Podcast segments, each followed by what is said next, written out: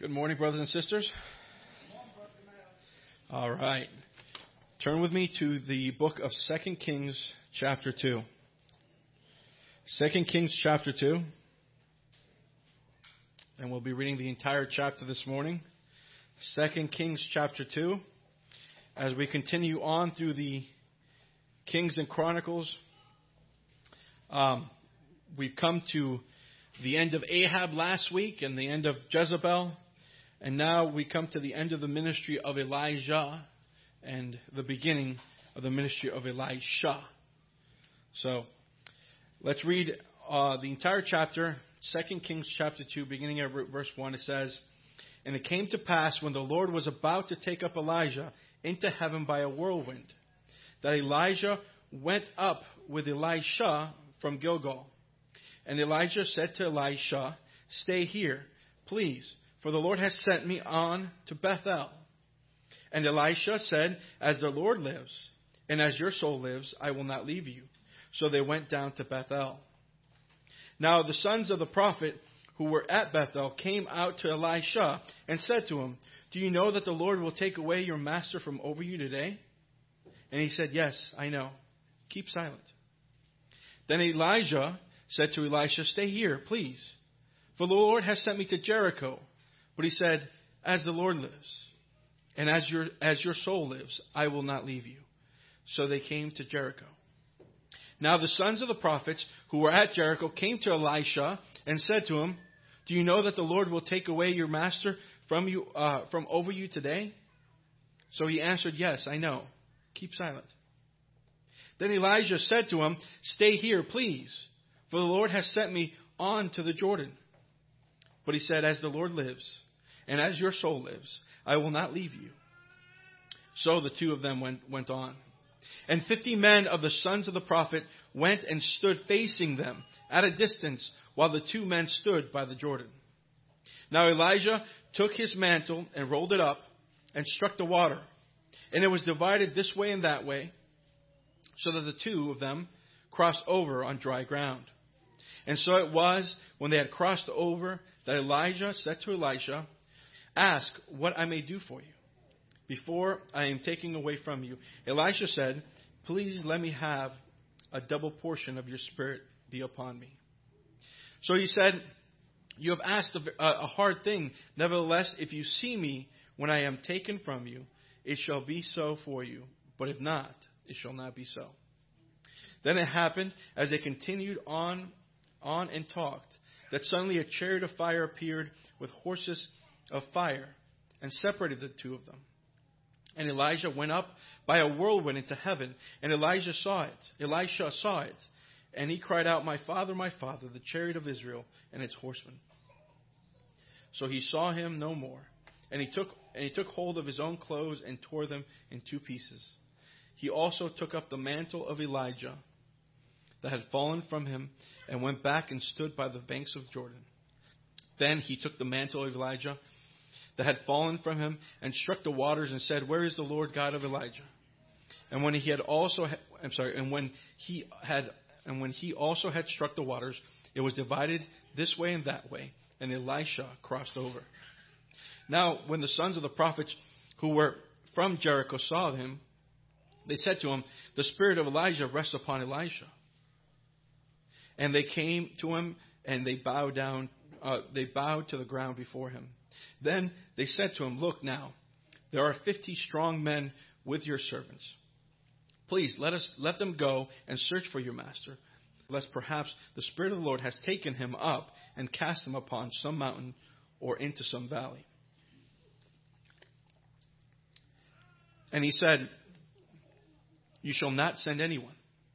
And they urged him till he was ashamed. And he said, Send them. Therefore, they sent fifty men, and they searched for three days, but did not find him. And when they came back to him, for he had stayed in Jericho, he said, uh, he said to him, uh, Didn't I say to you, do not go? Then the men of the city said to Elisha, Please notice that the situation of the city is pleasant. As my Lord sees, but the water is bad, and the ground is barren.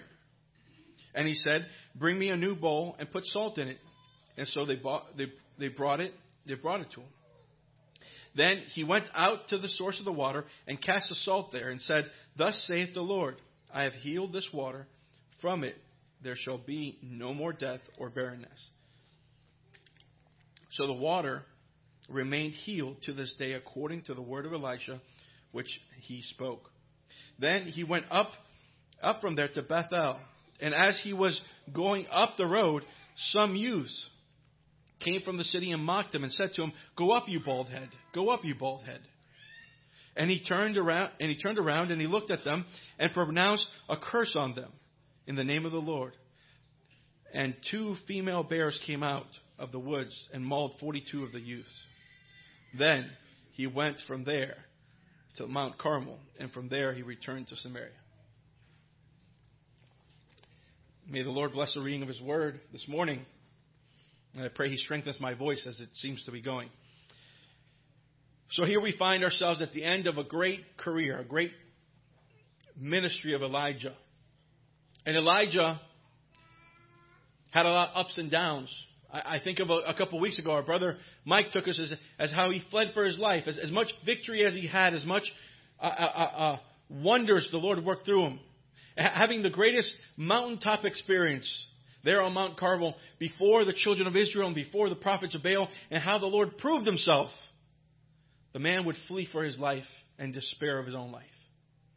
And the Lord would comfort him. And the Lord would meet him where he was.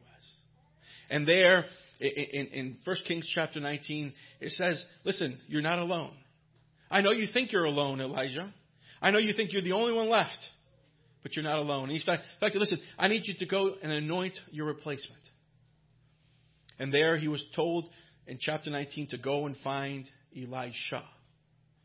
This was about 10 years ago before this event. And there, we don't have time to go back and look at it, but there, Elijah found Elisha in the fields, plowing the fields. His family was, was, a, was a farming family, and they had quite a bit of land, and they had quite a bit of money because there was, there was 12 yoke of oxen on the land plowing the land. And Elisha was there working on his father's land. Which speaks a little bit about the character of a man. Even though his father was wealthy, even though his father had substance, he put his hand to the work. He's one that was diligent and willing to put his hand to the work. And so we see that Elijah would come and would cast his mantle upon Elisha, and it says that Elisha dropped what he was doing and immediately followed him. He understood what Elijah, who Elijah was. He understood what Elijah was asking of him. He was asking him to come and follow him. And he's, when we read that, that, that, that Elisha asked, listen, can I say goodbye to my parents? I, I understand what you're asking of me, and I am willing to go, but can I say goodbye to him? And he said, absolutely, go ahead and go.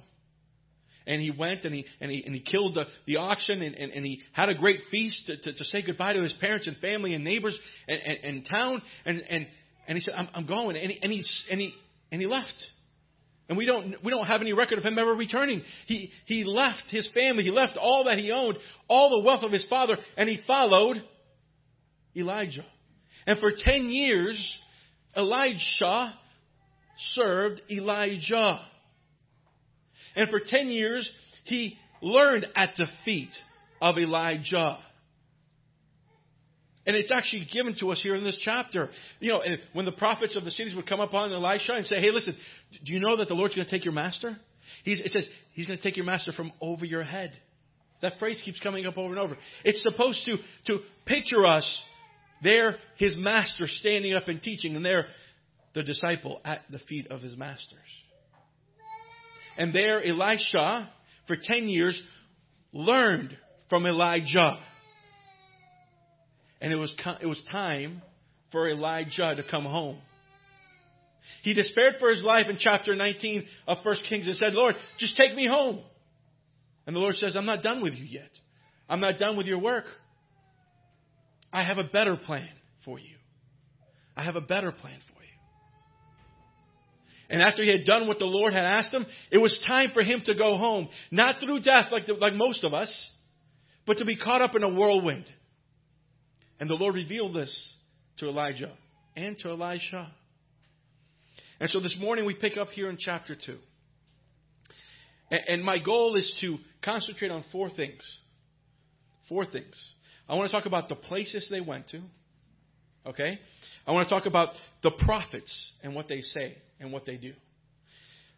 I want to talk about where the power is. Where is power? And lastly, I want to talk about the proof as we talk through this story. So, those are the four things I want to highlight in your mind as we meditate upon this passage this morning. And so, we see here Elijah knows he's going, Elisha knows his master's going. And Elijah, for some reason, begins to test Elisha. And, and, he knows he's going, and he says, the, the, Lord has him to go to these different places. And they're in Gilgal, and he says to, to, to Elisha, hey, listen, just, just stay here. You, you've been at my side for 10 years. Just, just stay here. You're at Gilgal. It's an important place. Gilgal is an important place. Listen, I, I, let me bring you back to your memory. Gilgal was that very place where the children of Israel encamped after crossing the Jordan River. After that, that long 40 years in the wilderness, the Lord finally brought them into the land and they crossed the Jordan River. The multitude of the children of Israel crossed over dry ground on the Jordan River. And there, they, on the other side, they encamped at Gilgal. And two very important things happen at Gilgal. The first thing is the Lord says, Hey, you're in the land, and if you're my children, if you're my chosen children, you need to bear my mark. He said, Joshua, I need you to sharpen some knives and circumcise the young men. And there at Gilgal, they circumcised all the men. For all the men who were born in the wilderness had never been circumcised.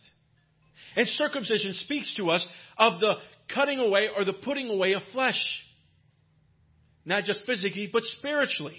The New Testament talks to us about putting away the flesh. Also, another thing that happened at Gilgal was that Joshua met, met a man with a sword drawn. And Joshua would come up to this man, not knowing who he was, not recognizing who he was, and says, Listen, are you for us or, or are you with our adversaries? It's a valid question. You, you, you're in enemy territory. And here's this man with a sword drawn. And he says, Listen, that's a wrong question. Listen, I am the captain, the Lord of hosts. And Joshua realized that he stood before the living God. And he fell on his face. He fell on his face and worshiped him. And the Lord told him, Joshua, take off the sandal off your feet. For the place where you stand is holy ground. And there at Gilgal, the Lord led his people to possess the land. Gilgal was an important place for Israel. It, it, had great significance for the Jews. It had great significance for Israel. For the Lord was there. The Lord led them there. The Lord led the armies of Israel through Joshua there. And so Elijah says to Elisha, Why don't you stay here? Elisha said, No. He says, As the Lord lives and as your soul lives, I will not leave you. You see, Elisha understood one thing. The Lord called him to follow Elijah. To follow Elijah at all costs. Whether it was convenient or not, he was to follow him. Even though he knew that today was the end of Elijah and he was not going to have his master anymore, he wanted to be by his side. It's an important principle, brothers and sisters. You know, there's one more thing that needs to be said about Gilgal before we move on. Yes, Gilgal signified a, a, a, place of great significance for the children of Israel. But after all those years, that significance had become marred and had become ruined. A place where I, I, didn't I didn't bring it up, but the, the Lord told Joshua, "Listen, I want you to grab twelve young men and grab twelve big stones from the bottom of the river, and then I want you to pile them up there at Gilgal, so that when, your children see this pile of rocks, they say, "Daddy, Daddy, what's that pile of rocks there for?" You can tell them, "Oh, son, the Lord God caused the Jordan River to part and to stop so that his people can walk through it on dry ground. And all the significance that, that, that they had became marred.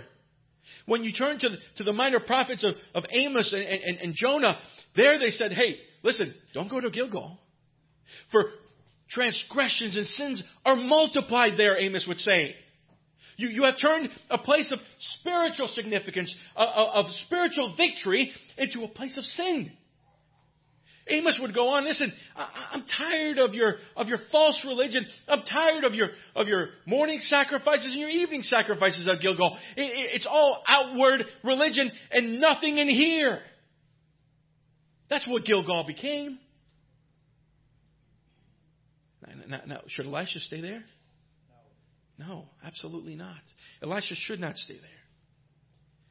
And so Elisha followed Elijah. And he said, The Lord called me to go on to Bethel. To Bethel. And there's a second place where they go. And there at Bethel, they met a bunch of prophets. Now, it's interesting how the prophets keep popping up. And how the Lord, it's actually God's grace, by the way. Let me explain myself. Why is it God's grace? Listen, the children of Israel were in disorder. They were separated. There was a southern kingdom and a northern kingdom. Ten tribes to the north refused to recognize the line of David as their king, and so they made their own kings. And their kings were wicked. They instituted idolatry, and the people were playing harlot with the, with the idols of the, of the nations. And God would send prophets to them to plead with them, to say to them, Listen, I am the Lord God who took you out of Egypt. And not just one, not just two, but many prophets. There were schools of prophets in these places. The grace of God, not willing that any should perish, but that all should come to repentance. Listen, he pleaded with his people time and time again with all these prophets. And so they encounter these prophets, and these prophets come up to, to Elisha, Elisha, Elisha, listen, do you know, do you know that the Lord's going to take your master from you today? Elisha said, Yes, I know. I know. Keep your peace. I understand. I, I, I know what's going to happen. Just keep your peace. And we see a little bit of these prophets. And they had revelation of God in that moment. And God spoke through them. And God revealed to them what was going to happen. And praise the Lord for it. But some of them were not so great. And we see that later on. But they were at Bethel. We're back to the place what was Bethel? Bethel means house of God. Bethel means the house of God. In fact, back in 1 Samuel, there when Samuel was the judge of Israel, and, and the tabernacle was in complete disrepair, and, and, and the Ark of the Covenant was, was up north in, in, in somebody's house, it says that Samuel would go from Gilgal to Bethel every time, once a year and sacrifice there to the Lord. And to urge the people to put away their idols and to serve the living God. And so even Samuel understood the significance between Gilgal and Bethel. Bethel was significant. Why? Well, Bethel, we first see in Genesis chapter 12. In Genesis chapter 12, when Abram, he was not Abraham yet, when Abram leaves Ur of the Chaldeans, because God told him to do so. And God promises him, listen, the land that you're in, I will give to your descendants. I will give to your descendants. And it says that Abram left and camped at Bethel, and there he built his first altar. He built his first altar of worship to the living God. Bethel, house of God. Later on, years later, Jacob. Jacob, his grandson, fleeing from his brother, fleeing from the wrath of Esau, would, would, would, become late in the day in his travels to, to Uncle Laban's house and, and would, would lay his head upon a rock.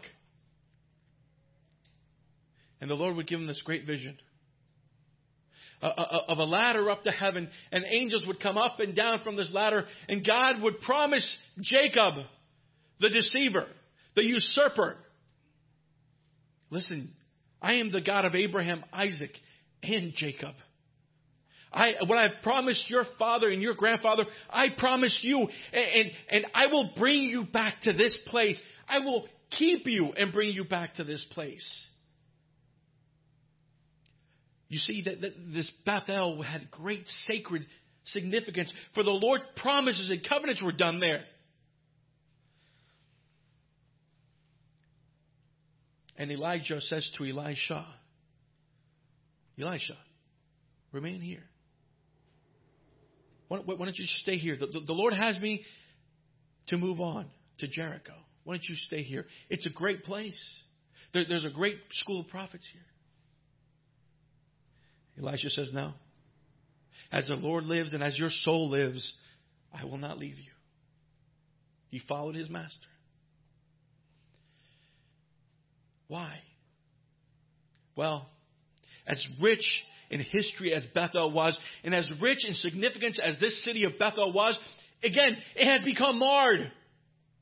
For we read in 1 Kings, there, when Jeroboam, son of Nebat, the first king of Israel, saw that the children of Israel were all traveling south to Jerusalem for the feast of Jehovah. And he realized that, listen, the hearts of the people aren't going to be with me if they have to go down to the southern kingdom. And he had this great idea, marvelous idea he had. Listen, this is what I'll do. I will make a golden calf. I'll make two of them. And I'll put one up to the north uh, uh, in Dan, the, northern, the most northern province of Israel.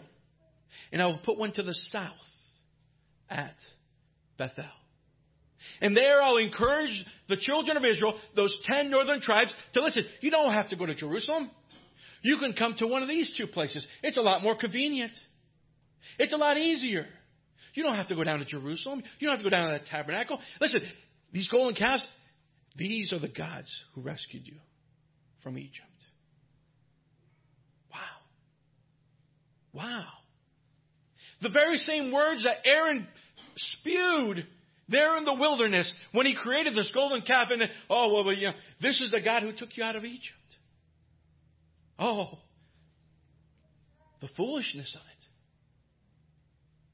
Here, the house of God had become the house of foolishness. In fact, the Lord changes his name in Scripture of Bethel to Beth Aven. You know what Beth Aven means? House of folly. That's what men do, by the way. That's what, that's what you and I do in our own strength. What, what the world does with, with God. They take what, what God has, has instituted and what God has made as perfect and beautiful and blessing and gracious and merciful, and we take it and we, we put our own spin to it. And we turn what is a blessing of God into a cursing. Into cursing and into folly. Bethel. I got to move quickly. He then goes to Jericho. And there at Jericho, another school of prophets there. And here comes the prophets, and they come up to Elisha, Elisha, and say the same thing. Elisha, listen, the, the Lord told me, your master's going away today. Elisha says, I, I know. I know. Keep your peace. Be silent. And there at Jericho, a pleasant city, a beautiful city, the city of palms.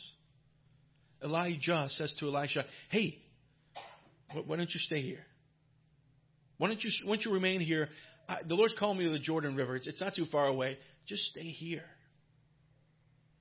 Elisha says, No. As the Lord lives and as your soul lives, I will not leave you. I will not leave you. Listen, Jericho, as pleasant as it was, and as beautiful as it was, was cursed. It was cursed. There, uh, there's significance in that city too, as well. I, I, don't want to belittle that point. Listen, it's the first city, the fortified city that the children of Israel came up against when they crossed over the Jordan. And, and it had such great walls and such thick walls that you had a bunch of men with nothing but swords and sticks. They didn't have battering rams. They didn't have anything to, to scale that wall. And the Lord says, I will give you the victory. I will give you the victory. And the Lord judged that city and tore it down by his power, by his might, not by the might of the children of Israel. And Joshua cursed that city. He says, Listen, if anybody rebuilds this city, it was, it was torn down. It was burnt. It was flattened. He says, if anyone were to, to, to build this city, it's going to cost them Our brother Dave brought it up a couple weeks ago. Listen, it, it, as he lays the first cornerstone of that city, it's going to cost his first son. And as and if he continues to build it, and this man was was was uh, uh, uh, Hillel is his name, the the Bethelite. He would go and he would begin to build the city, and he would lose his firstborn at the beginning of stages of it. And as he kept on building and he kept on building because it was a beautiful place and pleasant, all the way to the end till he hung the gates on the city. It says it cost him his youngest son. It was a cursed place. Elisha would not stay there. And neither should we. And so they then travel down to the Jordan River. And I want to pause to talk about the prophets here for a minute. For I find it interesting that the prophets who went up to Elisha and said, Hey, listen, don't you know? And he said, Yes, I know. Knew what was going to happen, knew that the Lord was going to take his servant home. And none of them but Elisha followed. None of them but Elisha followed. In fact, it says that 50 of them from afar off saw the two men at the Jordan River. They stood from afar. Listen, there's, there's great folly in that, brothers and sisters. These, these 50 prophets of God, knowing the Word of God, knowing what God was going to do, why would they not want to be there? Knowing the truth of God, why wouldn't they want to be in the trenches of it? Like Elisha. Saints, I tell you, there are believers, I, I speak to myself, sometimes we're, we're brought up in the church and we know truth. We know the Word of God. We, have been raised in the Word of God, and we, we, we can talk about it. We can discuss it. We can debate about it. But we're far off. We're never fully giving ourselves to the will of God. We, we, we, we have a bunch of head knowledge, but no heart knowledge. We, we stand on the outside and say, Praise the Lord for that, brother. Praise the Lord for that missionary. What a wonderful work the Lord is doing. Praise the Lord. Yet we sit around and do nothing. We sit around and watch. How, what folly is that? Foolishness. We should be with Elisha. We should be next to our master. Where he is, we need to be. Listen, I, I failed to mention this at the beginning, but listen, the ministry of Elisha began, and it only began when he beheld the man ascended. Did you catch that? The ministry of Elisha began and only began when he beheld a man ascended. It's true of him and it's true of you. Do you understand what I'm saying? Unless you behold the risen Christ, the ascended Christ, and give yourself to him, can the Lord then use you? And so I, I, I, bring up the prophets, and I don't mean to belittle them, and I don't mean to berate them, but learn from these men. Why would they not follow in the steps of Elisha? Why would they not follow? Is it too inconvenient? What, was Jericho too beautiful for them? Was the, the, the prophet school too comfortable and too nice? They were hanging out with their friends and buddies and fellowshipping. That's great. But if God gives you truth and God reveals and God leads, you should follow. And I speak to myself. I speak to myself. I'm not speaking down at you. It's lessons I need to learn. And so they're down at the Jordan River. Both men are down at the Jordan River. And, and, and listen, I, not to belabor, but Jordan means something. You see, when the children of Israel stood upon a flooded Jordan River, they could not cross. Even the, the, the youngest, strongest, mighty swimmer could not cross that river because it was flooded. It meant certain death. And that's what Jordan River meant to the children of Israel. It meant certain death. And here they are before this barrier. And Elijah, Elijah, I'm sorry, grabs his mantle and strikes the water. And the water goes this way and that way and parts. And both men walk across on dry ground. The putting away, the putting away of self, the death of self. We learn in the New Testament to, to put to death the members of the flesh. I, I, I, I hope I'm, I'm leaning to you, leading you guys to, to something. You see, you follow Elijah, Elisha, and the way he goes about it. He follows his master wherever he goes, wherever he goes. He puts away, puts to death the, the, uh, members of his flesh. And so there they are on the other side of the Jordan. And there Elijah asked Elisha on a very big question What can I do for you? What can I do for you? Now, now listen, that's a big question. I don't know if I can handle that question. It, it, reminds me of the question that the Lord asked Solomon, young King Solomon. Solomon, whatever you ask, I will give you. What, what, what can I give you? And, and, and we read that story, we marvel at the heart of this young man. For this young man looks at what he has, and he says, Listen, I, I don't desire my enemies to be, to be thrown out. I don't desire riches. Listen, I desire the understanding heart to rule your people. What a beautiful heart that is. I, the Lord asked me that, I'd fear what I would say.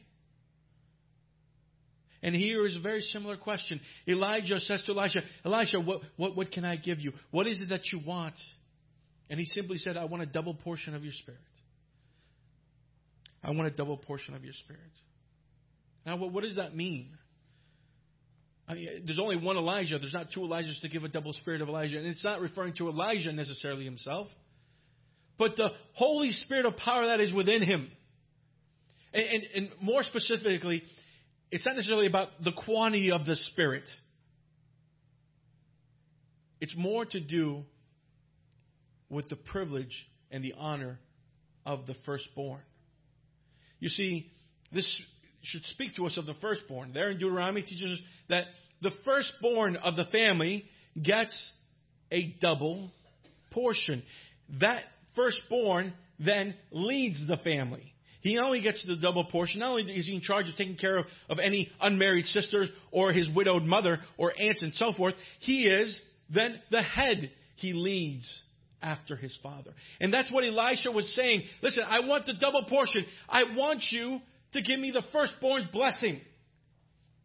I want to take over where you leave off, is what he's saying. I want to take over where you left off in your ministry and where the Lord had you working. That's what I want to do. And He did. The Lord did give him a double portion in, in many different ways. He did continue what Elijah started. There in chapter 19, he told Elijah to go and anoint two other men. And, and guess who would do it? Not Elijah, but Elisha would do it.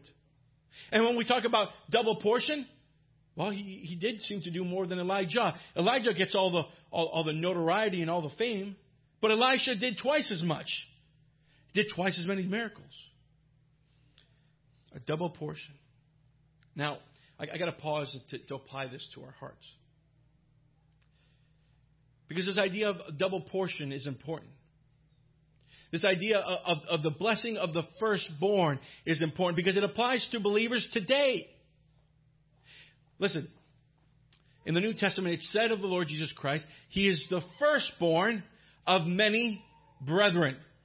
Right? He is the firstborn of the church. He is the firstborn. He has the double blessing.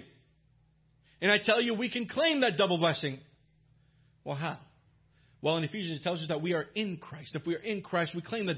In Hebrews chapter 12, we talked about it this morning. The church is called the church of the firstborn. And we have that double blessing. We have that double blessing that the firstborn gets. Now, I want you to begin to, to grasp the grandeur of this. For the Lord says to a disciple, listen, greater miracles than I you will do. You catch that? The miracles and all the wonderful things that Jesus Christ did while he was on earth. Listen, greater things than what I did, you're going to do. Double portion. And it's that very same spirit that you have and I have. We have that double portion. And so we read that these men, or actually, Elijah says, says to Elisha, Listen, it's a hard thing to, that you asked, but if you see me be taking up, then it will be for you. In other words, if you, if you see me go up, you will have your desire. But if you don't, it will not be true. And it says that a chariot of fire with horses on fire came and separated the two. And Elijah was caught up in a whirlwind. And Elisha would cry, My father, my father. He, his master was dear to him like a father. The horsemen of Israel, the chariots of Israel, the horsemen of it.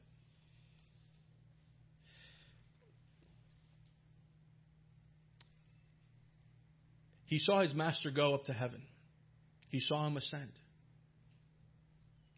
And, and, and imagine he cried in a sense of disparity, of, of, of fear, of, of, trepidation.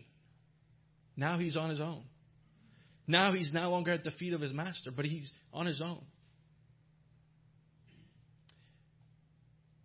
Yet there was provision made for him, wasn't there? I, I think of the scene there as a, parallel there to as the Lord ascended up to heaven. And the Lord ascended up to heaven, and, and the disciples are looking up, and there the Lord has gone, and they don't know what to do with themselves. And an angel appears to them and says, Listen, what are you guys sitting around here for? He's ready go do what you're told. For, for a helper is coming. There was provision then, and there's provision now. You see, the mantle of Elijah came down. And it says that Elisha tore his clothes in two, and he picked up the mantle of Elisha. And he went and stood by the Jordan River and struck it. And he says, Where is the Lord God of Elisha?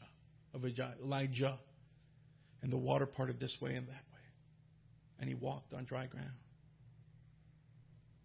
Saints, listen, I tell you, there, 50 days later after the Lord had ascended, there the Holy Spirit came upon men and women. And they spoke in tongues, and there was a great multitude, and they, they, they spoke every man in his own dialect, and there was a great repentance amongst the people. And the priest would look upon him and say, Who are these men? They're ignorant and unlearned. How is this possible? Oh, by the power of the Holy Spirit. By the power of the Holy Spirit. Listen, I, the power is found when you look up. You see, Elijah told Elisha, listen, if you want this double portion, if you want this double portion of spirit, you have to see me go up. It depends on you looking up and, and looking to the source of the power, the heavens. And I tell you today, the power is when we look up. There's blessing. There is great blessing when we walk in the Spirit in the power of the Spirit, in the influence of the Spirit, and not of ourselves. For if we look down, for if we look upon ourselves and our intellect and our wisdom for, for, for blessing God's people, for doing God's work, it's futile. It's worthless. It's emptiness. But the power is when we look up. The power is when we trust in the living God to provide and to give strength. So we had that lesson in Elisha. The power was found when he looked up. Very quickly now, I'm way over time. I'll say this about the, the proof. He crosses over the Jordan River, and the prophets, again, uh, kind of disappointing, standing, standing afar. And I, I would imagine they even witnessed Elijah being caught up in a whirlwind going up, and, and they would have the audacity to sit there and say to Elisha, Hey, we have 50 young men. They're good climbers and, and, and they like to hike. Let, us send them out. Maybe the Lord put them up on a high hill and left them there accidentally, you know? Or, or maybe he, he, uh, he dropped them and he fell in the valley. Is that your God? Is that who you think God is? No. That, that, that God would take his servant who was faithful to him and would, would, would lob him up in the air and let him fall? Is your God that small? Is your God that small? Sometimes I think He is. I think we think God is that small. Oh, no, God can't do that for me. Why not? Oh, well, well you, listen, all you have to do is have faith. All you have to do is believe. All you have to do is walk in faith. Sometimes we think like these prophets. We, we think so small of our God. Elisha knew. Don't, don't bother sending anybody. Don't send anyone. And they bugged him and they bugged him. And he said, Fine, go. And they came back three days. Well, well, we couldn't find him. I told you. I told you. He knew, he knew who God was. He knew what happened to his master. And to the proof, we have those two stories there in Jericho and there in Bethel, or just outside of Bethel. One where water was bitter, water was causing the land to be barren. The word actually means miscarry. It causes the ground to be miscarrying. The fruit, the fruit trees would grow and they would flower and there would be buds and there would be small little little fruit and it would all fall off. And would be no fruit because of the water. The place was cursed. And Elijah goes and let me have let me have some salt in, in a new bowl and he goes to the source. And he pours it on the source. I, don't have much time to say this, but I, I believe this, this bitter water speaks of the bitterness of heart. Listen, saints, if you have bitterness in your heart, you have to deal with it at the source, and you have to deal with it with the Word of God. Otherwise, it will destroy you. It will cause you to be barren spiritually. Lastly, I have a lot more to say about that, but lastly, very quickly about this last story of Elisha at Bethel. Now, I do want to point out, and I do want to explain a little bit about this because I've heard atheists use this story against you, against believers. In fact, Christopher Hitchens, in a, in a, in a debate against John Lennox, would said to say, Christopher Hitchens, by the way, has passed away, and, and, and he's in a, in a, lot worse place than he was here. And he says, he says in, in this debate to, to uh, John Lennox, he says, listen, is God great? God would cause two female uh, uh, uh, bears to come out and devour 42 little children. What kind of God is that, he would say? Is that a God I want to love? Is that a God who loves me? Is that a God who people should follow, he says? Taking the Word of God completely out of context, not understanding the passage, and throwing it in a believer's face like, this is your God. And that's not, that's far from the truth. Number one, the word youth is not speaking of little children. The, the, I believe the King James uses little children. And the word is Nahar in the Hebrew. And it's used of, for example, there when, when, when Samuel goes to Jesse to anoint David, and it says that Jesse brought the oldest son, the next son, and the next son, and the next son, and all the sons had gone by, and he says, Are these all your Nahar children? No, no, we have the youngest. Well, he, he's not big enough to even be considered a child yet. He's out in the field with the. So the word Nahar refers to not little children, but young men, strong young men. It, it, it, the word Nahar is used of Joseph when he was 39 years old. So, first of all, when it says young men, it's adults. Number two, they were in Bethel, a city in which Jeroboam instituted idol worship to the golden calf. And number three, they heard what happened to Elijah. They said to Elisha, Oh, why don't you go up like your master? Why don't you go up? Mocking his God, mocking the Lord, mocking the Lord of hosts. And not just a few of them, but a mob. For it says that the two bears came out and devoured only 42 of them. Only 42 of them. Who knows how many got away? And there the Lord protected his name and protected his servant. And judged those men, those sinful men who knew not the living God. And so I leave you with that this morning. Thank you for your patience. I pray that the, the lessons that we learn here in Elijah and Elisha will bless your heart as it has blessed mine. Let us pray. Our Heavenly God and Father, we thank you, Lord, for the testimony of this man,